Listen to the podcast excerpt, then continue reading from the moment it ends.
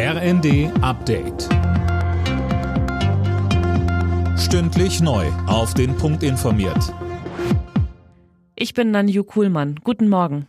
Millionen Grundstücksbesitzer in Deutschland müssen bis Ende Oktober ihre Grundsteuererklärung abgeben. Eigentlich. Finanzminister Lindner zieht jetzt eine Fristverlängerung in Betracht, Manuel Anhut.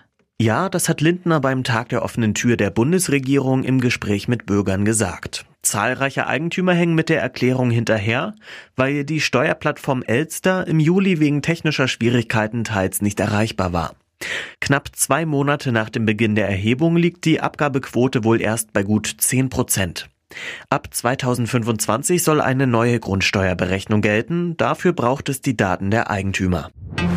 Nach heftigen Regenfällen ist es in einigen Teilen Deutschlands zu Behinderungen im Bahnverkehr gekommen.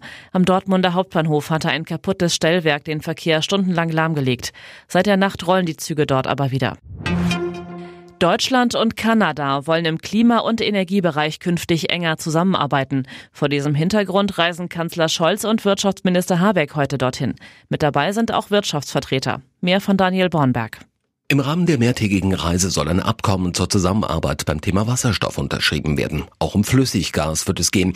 Weil die Infrastruktur dafür fehlt, ist die Lieferung von kanadischem Gas nach Europa jedoch schwierig. Neben der Energiepolitik soll es auch um andere Themen gehen, wie etwa die NATO-Zusammenarbeit und das Verhältnis zu Russland und China. Spektakulärer Sieg für Werder Bremen in der Fußball-Bundesliga. Mit 3 zu 2 haben die Bremer in Dortmund gewonnen. Alle drei Tore erzielten sie erst in den Schlussminuten. Leverkusen verlor 0 zu 3 gegen Hoffenheim und ist damit weiter ohne Punkte das Tabellenschlusslicht.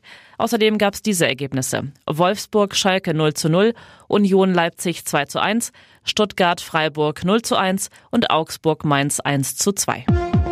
Alle Nachrichten auf rnd.de